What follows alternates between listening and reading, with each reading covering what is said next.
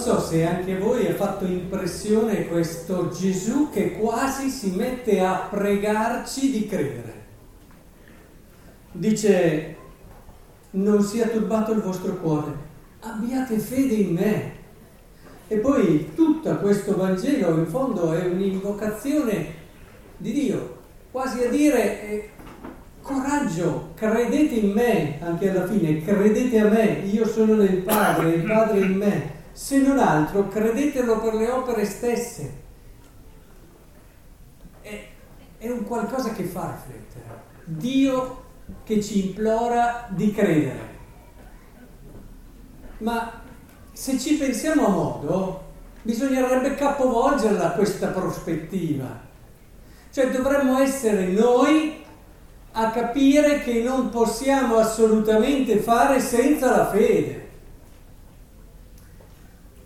Vedete, nella vita ci sono tante cose che sono necessarie, importanti, ci diamo da fare, corriamo per tante cose. Ricordate quello che disse Gesù a Marta, Marta, Marta, tu ti agiti, ti preoccupi per tante cose. Potrebbe dirlo ad ognuno di noi. Ci agitiamo, corriamo, facciamo tante cose nelle nostre giornate. Ma poi continua Gesù, ce n'è una che però è necessaria in modo assoluto, di cui non puoi fare a meno e che rischi di trascurare più di tutte le altre che è la tua fede, è il tuo incontro con me, è il tuo ascoltare la mia parola. Bisognerebbe davvero capovolgere come possiamo pensare di vivere senza un significato nella vita. Come credete di poter essere felici nell'esistenza se non avete una luce, una chiave che vi dice il perché siete al mondo? Abbiamo detto nelle scorse domeniche, citando una psicoterapeuta, che diceva che per sopravvivere occorrono quattro abbracci al giorno, ce ne vogliono otto per tirare avanti, per vivere in modo normale e ce ne vogliono dodici per crescere. Beh, tra tutti gli abbracci, attenti bene, tra tutti gli abbracci di cui abbiamo bisogno, di cui abbiamo bisogno, prima di ogni altro abbraccio, quello più caldo, quello più vero, è quello che ci consegna il significato della nostra vita.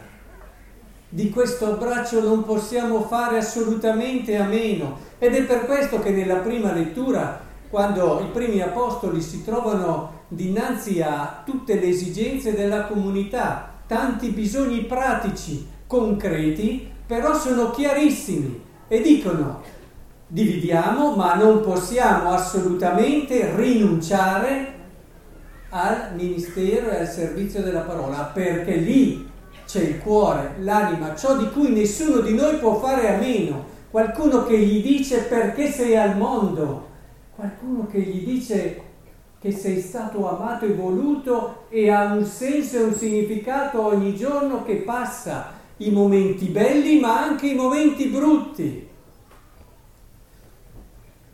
Ecco perché i primi apostoli hanno lucido, chiaro, che non possono assolutamente rinunciare a questo abbraccio.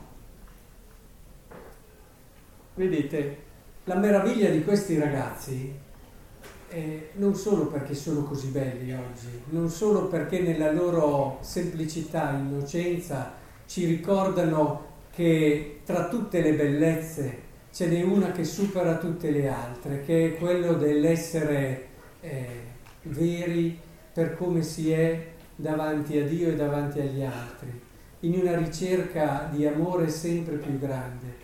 Questi ragazzi oggi non stanno vivendo solamente un momento emotivamente forte. In questo corpo e sangue di Cristo ricevono quell'abbraccio di cui ho parlato prima qualcuno che gli sta dicendo tu sei importante, tu non sei nato per caso, il tuo pensare, tutto quello che ti accade ogni giorno è presente a chi ti ama e ha un senso.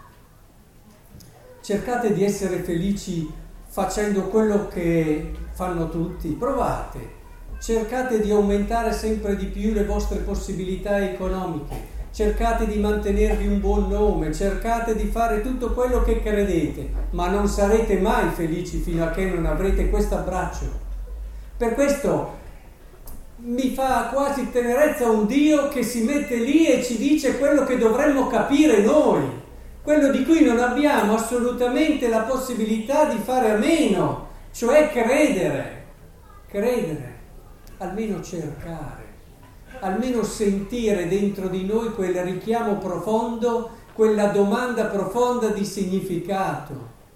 Se c'è una cosa bella del progresso di oggi è che insomma, si cerca a tutti di stare un po' meglio. Abbiamo tante possibilità in più rispetto a una volta, però il grande rischio del mondo di oggi è di non fermarci mai a pensare e di non fermarci mai a interrogarci su perché siamo al mondo Bisognerebbe darci tempo tutti i giorni a questa riflessione, perché è quella che sta all'inizio e alla fine delle cose che contano. È un peccato arrivare alla fine della vita, quando magari è anche anziani, acciaccati, e, e, e arrivare che non ci si è mai pensato più di tanto e dopo magari si fa anche fatica.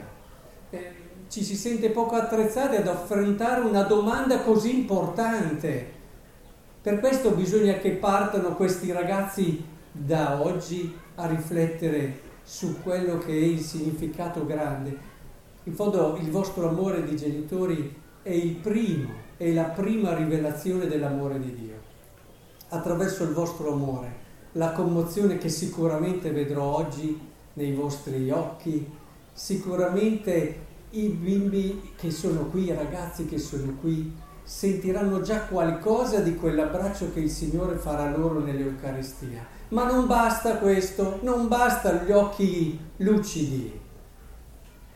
Ce ne facciamo poco degli occhi lucidi se non ci portano a quello che è il significato profondo del vivere. Questi ragazzi hanno bisogno di essere attrezzati e per essere attrezzati ad affrontare la vita nel modo più bello hanno bisogno di una famiglia che ha chiaro come gli apostoli nella prima lettura quelle che sono le cose più importanti, che non sono magari la vacanza da una parte o l'altra cosa dall'altra, lo studio è importantissimo, certo, è una delle più importanti delle cose, ma non è la più importante. E lo sport è importante, ti fa crescere il figlio sano, eccetera, ma non è la più importante. È, è, è chiaro che ci deve essere questo ordine perché senza la cosa più importante, tutto il resto, appena passano, come dire, tutto quello che in giovinezza ti aiuta, alla fine crolla. Alle prime difficoltà non sappiamo più dare una risposta, andiamo in crisi e tiriamo avanti. Eh? Tiriamo avanti la nostra vita. Bello, eh? L'unica vita che abbiamo tiriamo avanti. Ora, credo che sia davvero importante che cerchiamo di ritrovare questo e c'è un consiglio che vi do, prendendolo dal salmo di oggi. Dice, una cosa bella, eh? una cosa che mi ha fatto riflettere molto mentre lo meditavo. Per gli uomini retti è bella la lode. Per gli uomini retti è bella la lode. Eh sì, è proprio così. Per gli uomini eretti è bella la lode.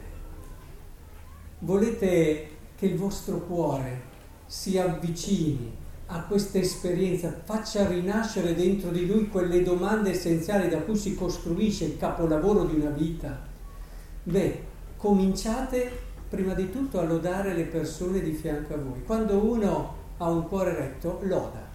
Se ci sono persone che tendono a vedere sempre ciò che non va, negli altri, nelle situazioni, allora cominciamo a dubitare che sia davvero un cuore retto, perché un cuore retto loda e ama lodare e ama cercare le cose belle nelle persone che incontra e ama cercare le cose belle nelle situazioni e non si scoraggia mai e guarda sempre oltre, trova fiducia perché è retto e ha trovato questo abbraccio, l'abbraccio di chi gli ha detto perché è al mondo e perché ha un significato grande nella vita. Quando tu trovi questo abbraccio hai la vita piena di fiducia e di speranza. e quando si brontola sempre, quando ci si lamenta e quando si vede, interroghiamoci, interroghiamoci.